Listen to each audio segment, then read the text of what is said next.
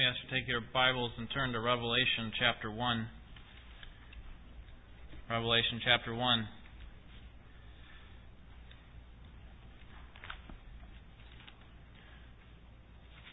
If we were doing word association this morning, I wonder what word would come to your mind when someone said Revelation. First word that comes to my mind is last or end. It's the last book in the Bible, right? It's also the last book that was written, and its contents include the details about the last times, or the end times. What happens at the end? How is this all going to conclude? We're living now at a time after the birth and death of Jesus Christ and the resurrection.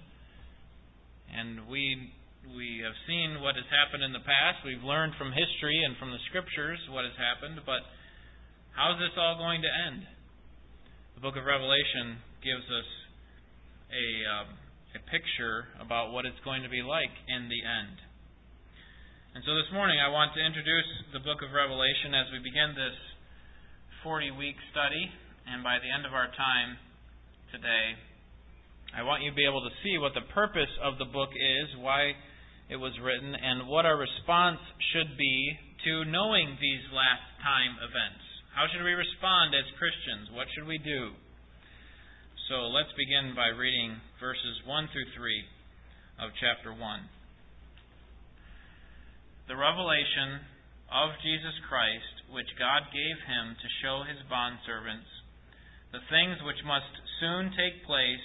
And he sent and communicated it by his angel to his bondservant John, who testified to the word of God and to the testimony of Jesus Christ, even to all that he saw. Blessed is he who reads, and those who hear the words of the prophecy, and heed the things which are written in it, for the time is near. Let me begin with an introduction to the book, and then we'll look at its content later on. And if you want to take notes, I've put a handout in the bulletin for you to follow along. You see in verse 1 that John identifies himself as the author, says that these things were given to or by Jesus Christ through the angels to his bondservant, and at the very last word, to his bondservant John. And then in verse 4 says John to the 7 churches that are in Asia. Verse 9, I, John, your brother and fellow partaker in the tribulation and kingdom and perseverance. He also makes note of himself in chapter 22, verse 8. John was a patriarch, a father of the churches in Asia Minor, which is modern Turkey. And those churches are listed for us in chapters 2 and 3, at least 7 of the churches. And he was the last of the 12 disciples to die.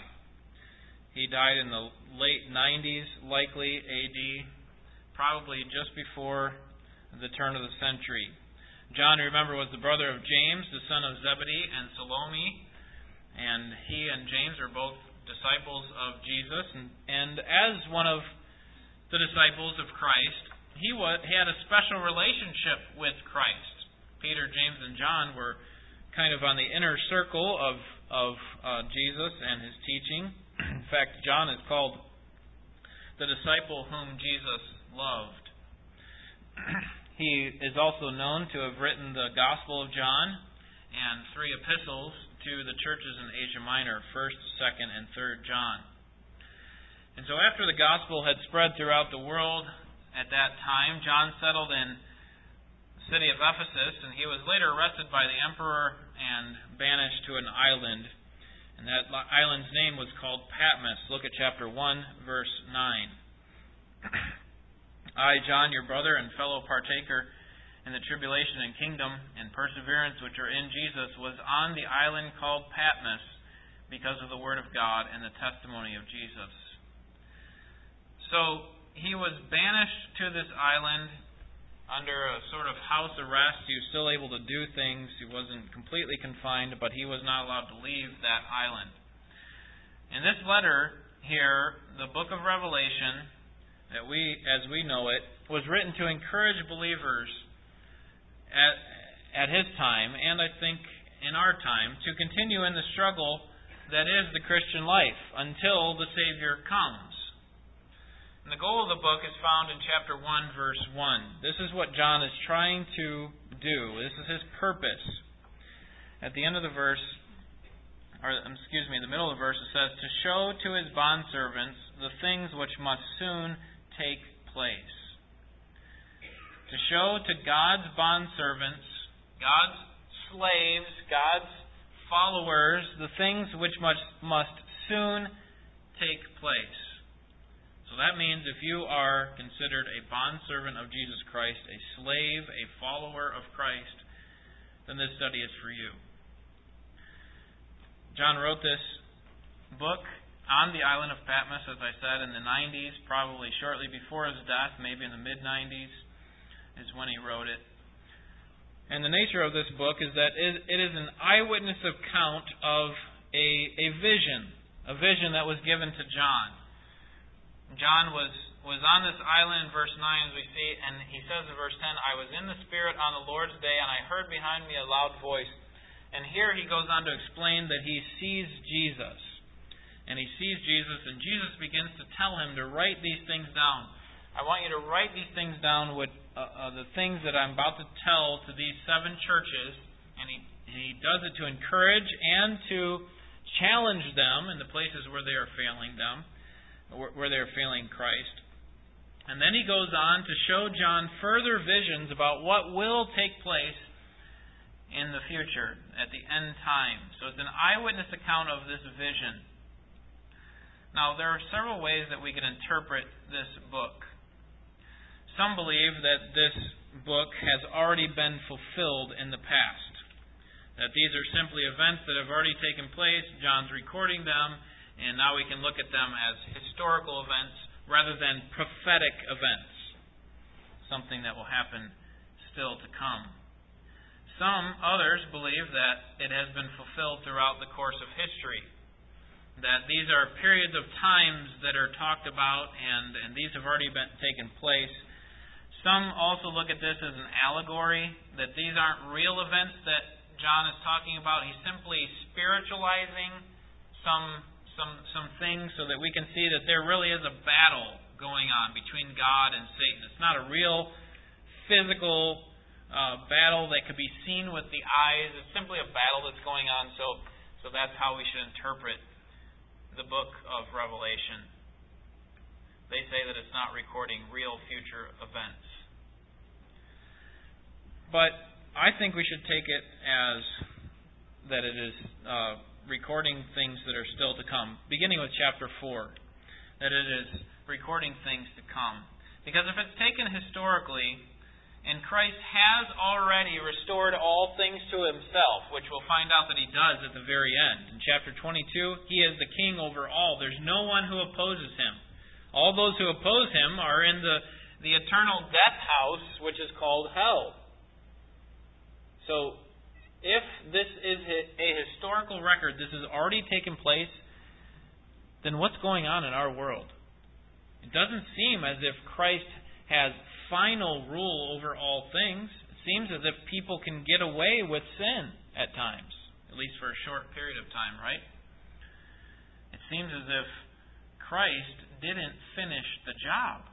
If this is the end, if we're in the eschaton, the final days, then Christ has left some loose strings. Obviously, I think that's incorrect. Instead, I think it's better to take this book the way John intended it, and I believe that he was calling for a normal interpretation of these events, a normal interpretation. So, we're going to see how that plays itself out. But let me first show you John's summary of the book in chapter 1, verse 19. It seems as if John receives this word from Jesus. Jesus is speaking here in verse 19, and he lays out for him what the book is going to be about. Therefore, Jesus says to him, write the things which you have seen, and the things which are, and the things which will take place after these things. Okay? So the very first thing he tells John to write is the things which you have seen. That would be chapter 1. Okay, chapter 1 is the things which he has seen. One of the things that he saw was Jesus Christ. He saw this vision while he's on Patmos. So that is something that's past. It's already done. Next, he wants to write about the things which are. That's chapters 2 and 3. If you're familiar with the book of Revelation, you know that John begins here in chapter 2 with a message to these seven churches. These seven churches that were current during his time. They were seven real churches in Asia Minor. And he's saying, now I want you to write the things which are. So he's talking about John writing past events, which he's already seen, chapter 1. Then current events, chapters 2 and 3.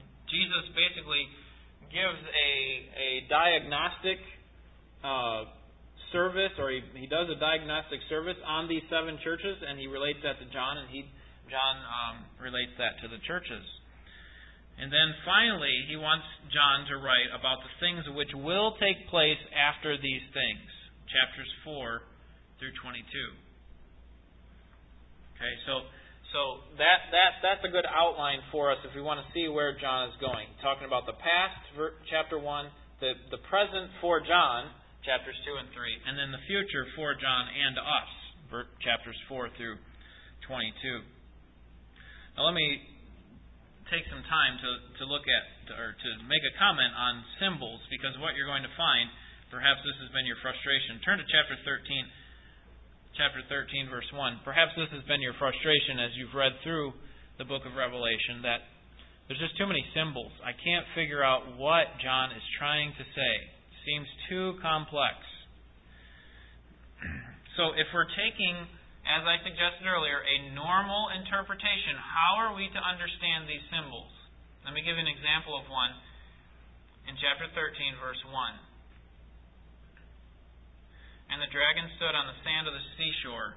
Then I saw a beast coming out of the sea, having 10 horns and 7 heads, and on his horns were 10 diadems, and on his heads were blasphemous names.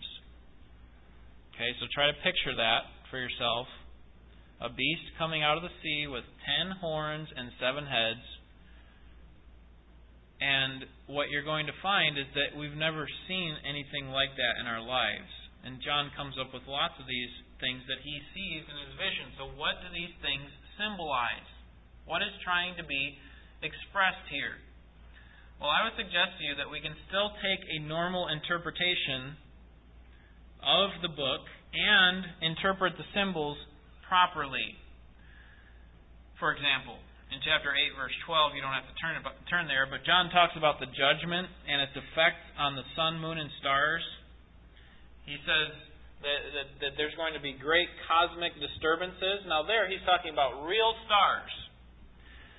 But turn to chapter 9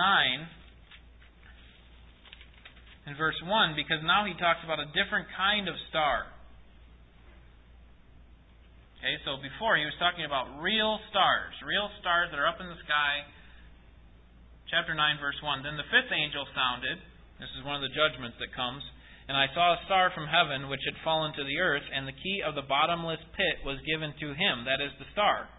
He opened the bottomless pit, and smoke went up out of the pit like the smoke of a great furnace, and the sun and the air were darkened by the smoke of the pit. John talks about a star falling from heaven, getting keys, and opening up the abyss. We can see from the context that he's talking about an angel. That an angel is the one that received this key. So we can still get a normal interpretation. Now we do the same thing in our day with words. We have words that symbolize something. In fact, we have this same word that we use it in more than one type of context. We talk about real stars in the sky. The stars bright up the sky, or lighten up the sky. We're talking about real stars that God has made. Or we talk about a baseball star.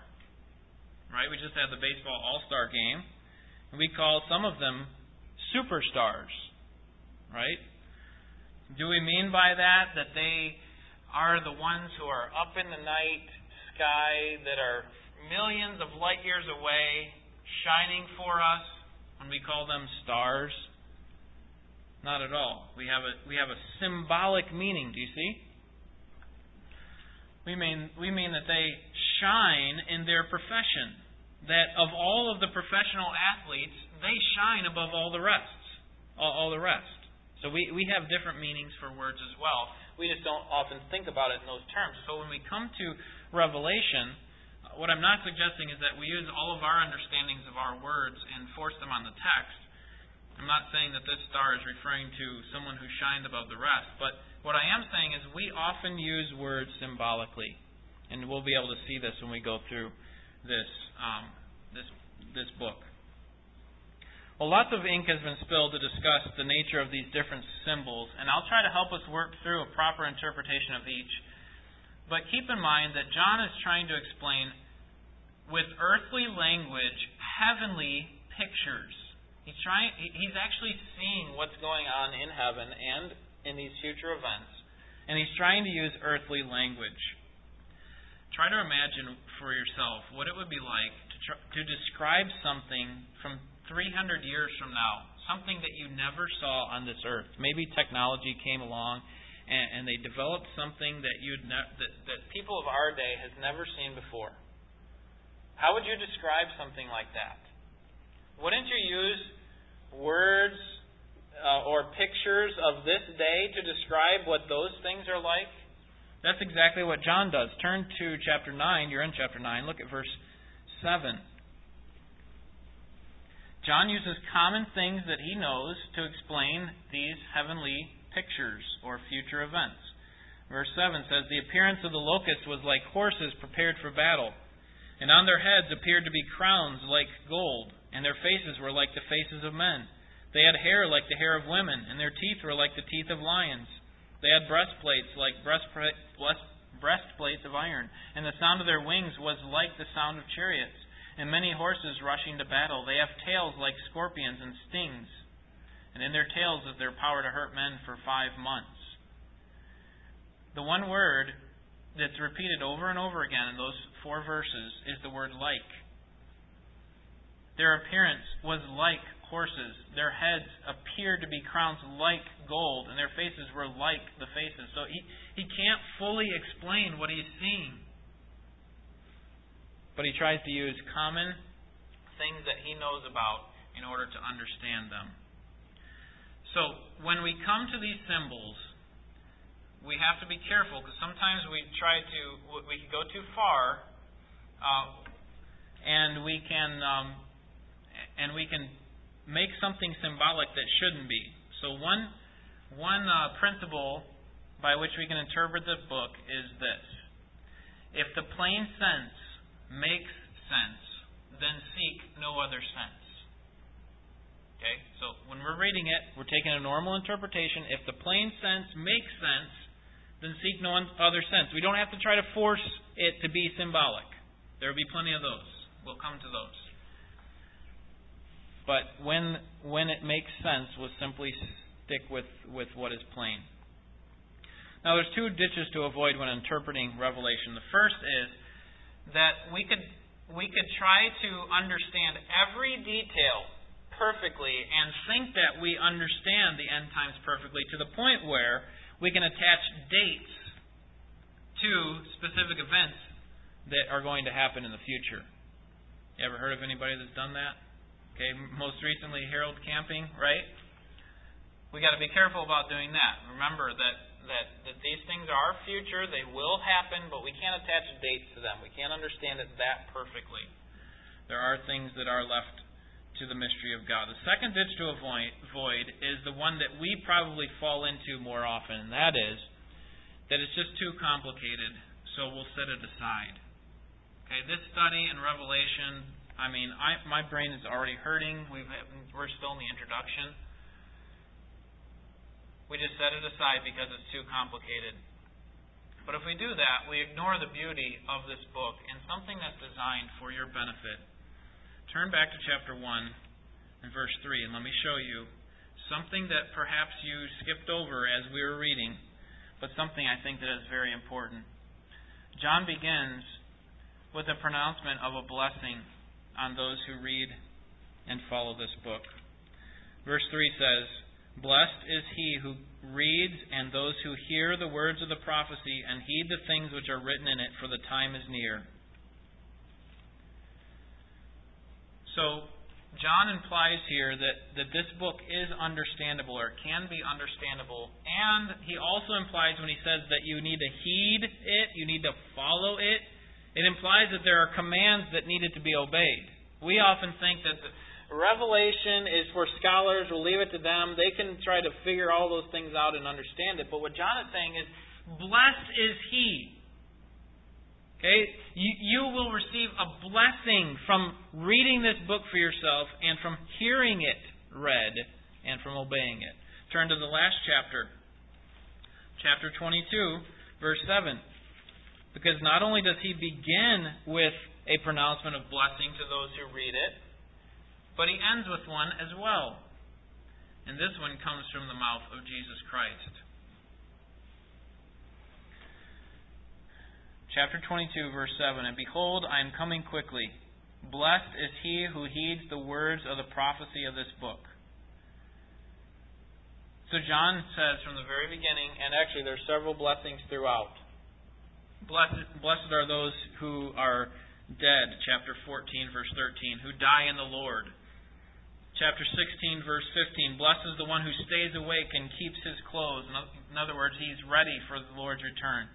Blessed are those who are invited to the marriage supper of the Lamb, chapter 19, verse 9. Blessed and holy is the one who's part of the first resurrection, 20, verse 6. And then blessed are those who wash their robes, chapter 22, verse 14. Here's my guarantee for you. You stick with me for this entire series. You study along with us. You try to work through these difficult truths about what is going to happen. I can tell you on the authority of Jesus Christ that He will give you a spiritual blessing. That if you follow, understand, and obey these things, you will be blessed. Now, let me take the rest of our time to look at the content of the book. Okay, that was all introductory material. Perhaps the longest introduction you'll get. I said that John's goal, remember chapter 1, verse 1, was to show the bondservants what would soon take place. Well, what specifically is he talking about? I want to show you what the book is about and then ask 5 questions to show why this is important. The book, I believe, is about, I said the last times, but we could call that also the return of Christ.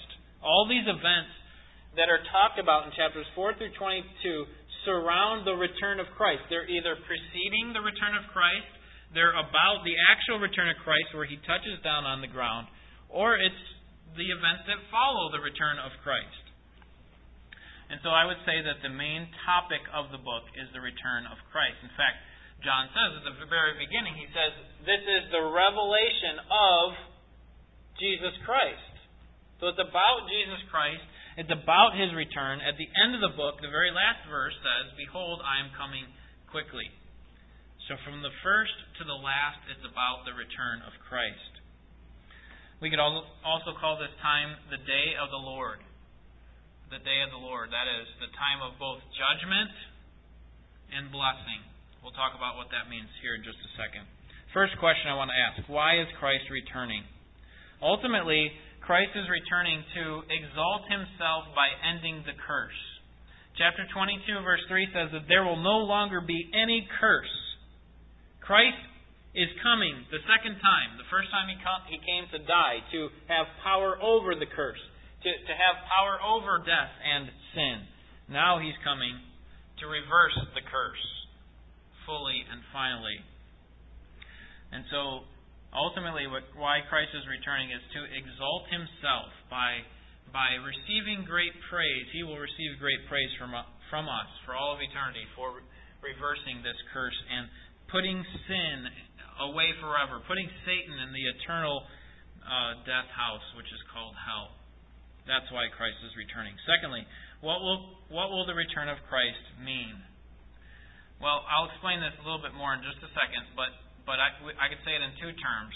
It is judgment of the wicked and vindication of the righteous. As a believer, do you ever feel like you need to be justified before people? Do people ever come to you and think you're just crazy because you're spending your resources, your time on following Christ, following someone whom you've never seen? Well, in this day, it will be great joy for all believers because you will be vindicated if you are a follower of Christ. And the wicked will be judged. Number 3, when will Christ return? Remember, John begins his letter by saying, I want to tell the bondservants, or Jesus, the bondservants of Jesus Christ, John, and all the followers, about the things that will soon take place. Look at chapter 22, verse 6. And he said to me, these words are faithful and true. That is the angel talking to John. And the Lord, the God of the spirits of the prophets, sent his angel to show his bondservants the things which must soon take place. Verse 10.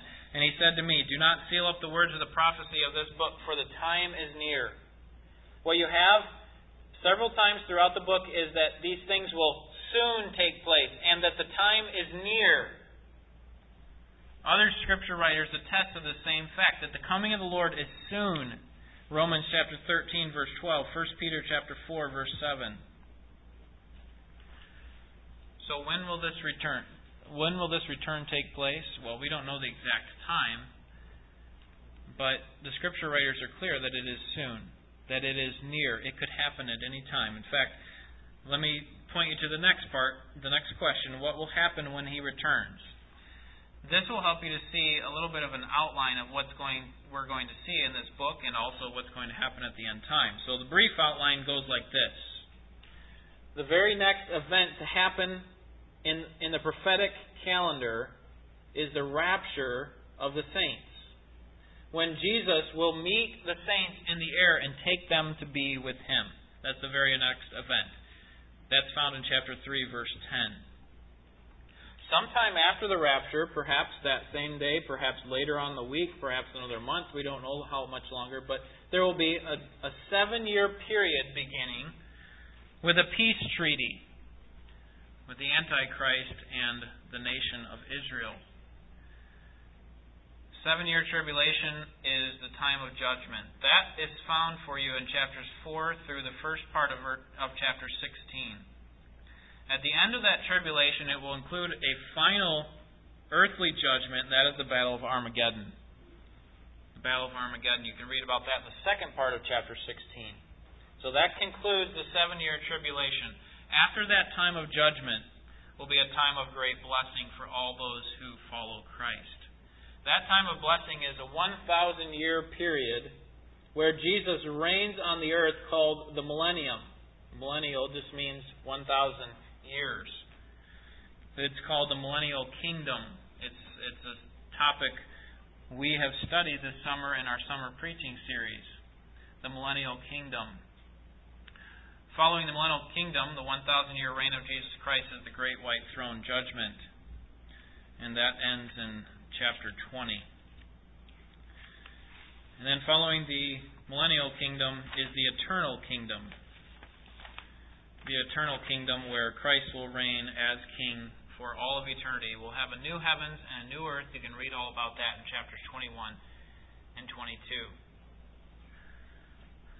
Now, I would like to take some more time and give you some more detail on this timeline. But unfortunately, I don't have time to do that this morning. So let me have you look at the final question, that is, how do we prepare for the return of Christ? How do we prepare for the return of Christ? Number 1, recognize the true sovereign over all things. Right now, in this world, in this time of delay, the time between Christ's two comings, there is a feeling, a sense in which there's a disputed sovereignty going on, isn't there? That is, who really is in control of this world?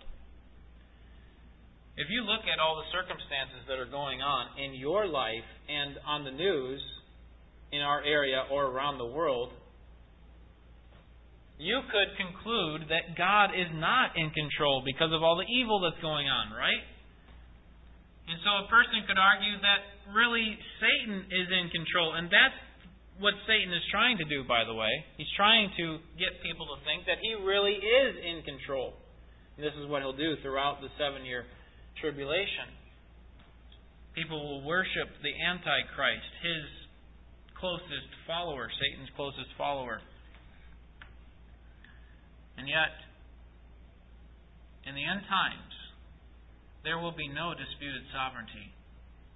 When these judgments finally come down on the earth and on the demons and Satan who have opposed him, it will be clear who the real sovereign is. So in this book, as we study it together, we should recognize who the true sovereign is overall. Although right now God's sovereignty seems to be on the back burner, seems as if it's a disputed thing. In the last days, no one will question who is in control. No one. Because every knee will bow and every tongue will confess that Jesus Christ is Lord to the glory of God the Father. Recognize the true sovereign over all things. You'll see that in this book. Turn to chapter 19, verse 7.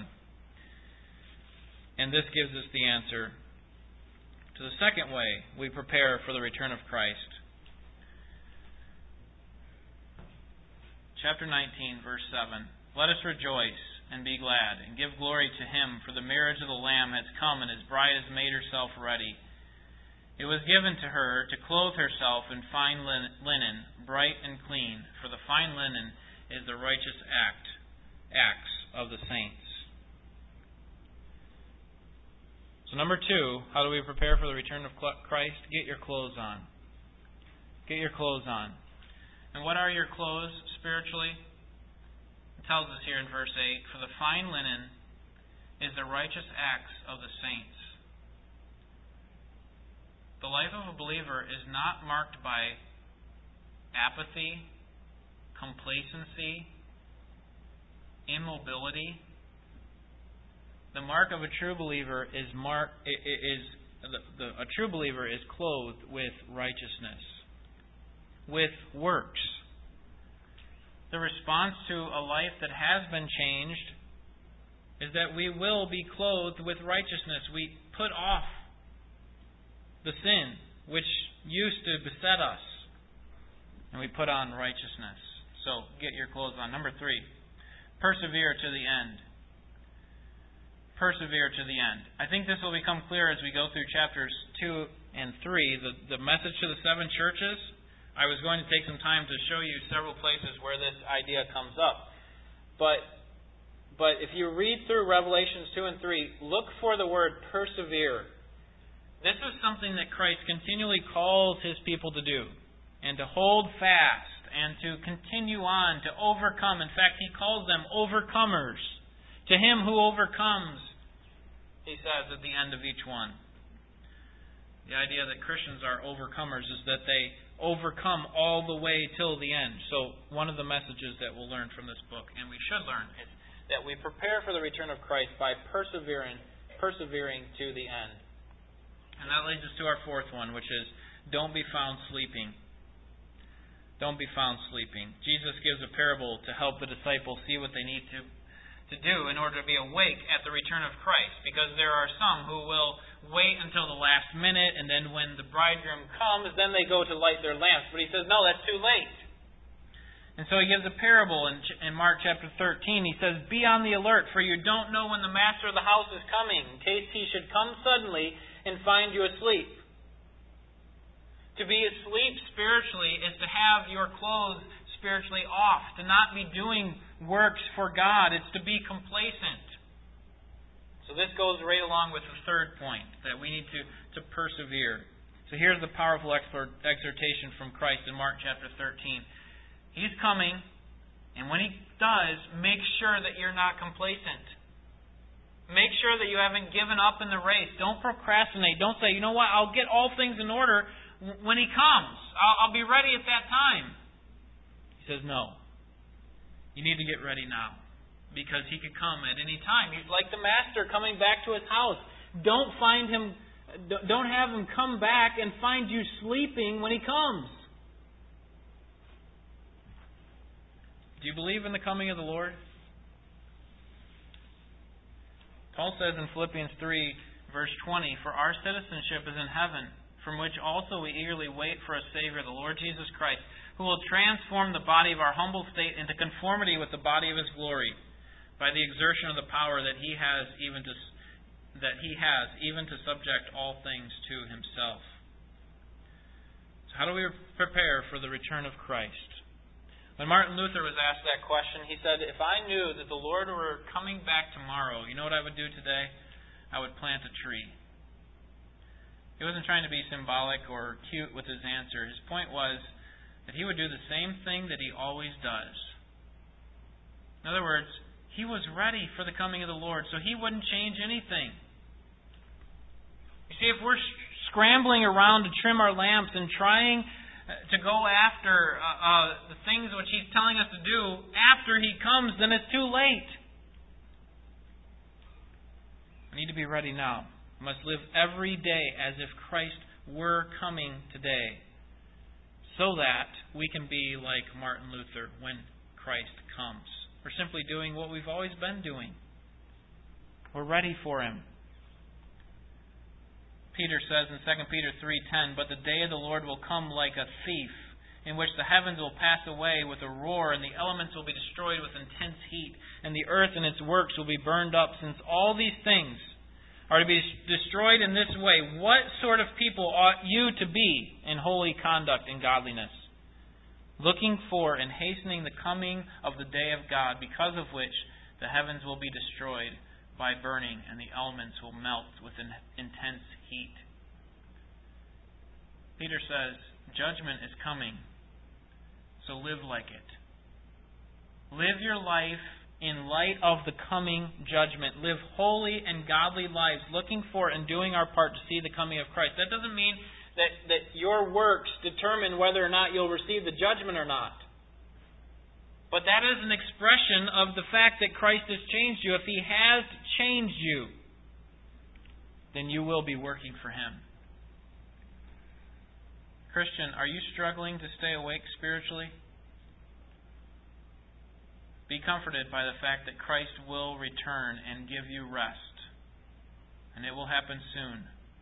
Something that we have been longing for. Something that Christians and believers of old have been longing for, and it will finally come with the visible return of Christ. And be comforted that Christ is not going to send a representative to come get you. He's coming Himself. And at that time, after the judgment occurs, the curse will be reversed. What is it that you would like the Lord to find you doing when He returns? If you knew when He was coming, what would you be doing at that time? What would you want Him to, what would you want to be thinking at that time? What would you want to be participating in? If you don't want the Master to find you doing something that you are currently participating in, or you're currently saying or doing or thinking, something that could be described as spiritual sleep, then don't do those things now. Because the Son of Man is coming with great power and glory. And we don't know the timing of His return, but it will be soon. And don't let Him find you sleeping spiritually. Be like Martin Luther and always be ready for His return. Let's pray. Our Father, we admit that it is easy to get our sight off of what is to come. We can get so captivated and distracted by the bells and whistles of this world. And as a result, we can get our focus off of You and of Your imminent return. Thank You for the trials that You bring into our lives that help us to focus back on what is most important. We thank You for Your Word, which helps us to have that same focus. And Lord, we do long for the day when things will be made right, when it will be clear who it is that follows You and who does not. And although we don't wish judgment upon anyone, because we certainly were deserving of it ourselves, we do pray that that day would come quickly. We do pray that Jesus Christ would soon return, and that you would make all things new, and that He would receive the greatest glory because of being exalted to the place of preeminence, the place at the center of the universe, because He has given Himself for us. May we not wait to give glory to Him at that time, but we pray that You would help us to be awake spiritually, have our clothes on, ready for you to send Your Son to return. Lord, we ask for Your grace. May we see the seriousness of living a life as bondservants of Jesus Christ and preparing for that return. We long for that day. We pray that You'd help us until that day comes. In Jesus' name, amen.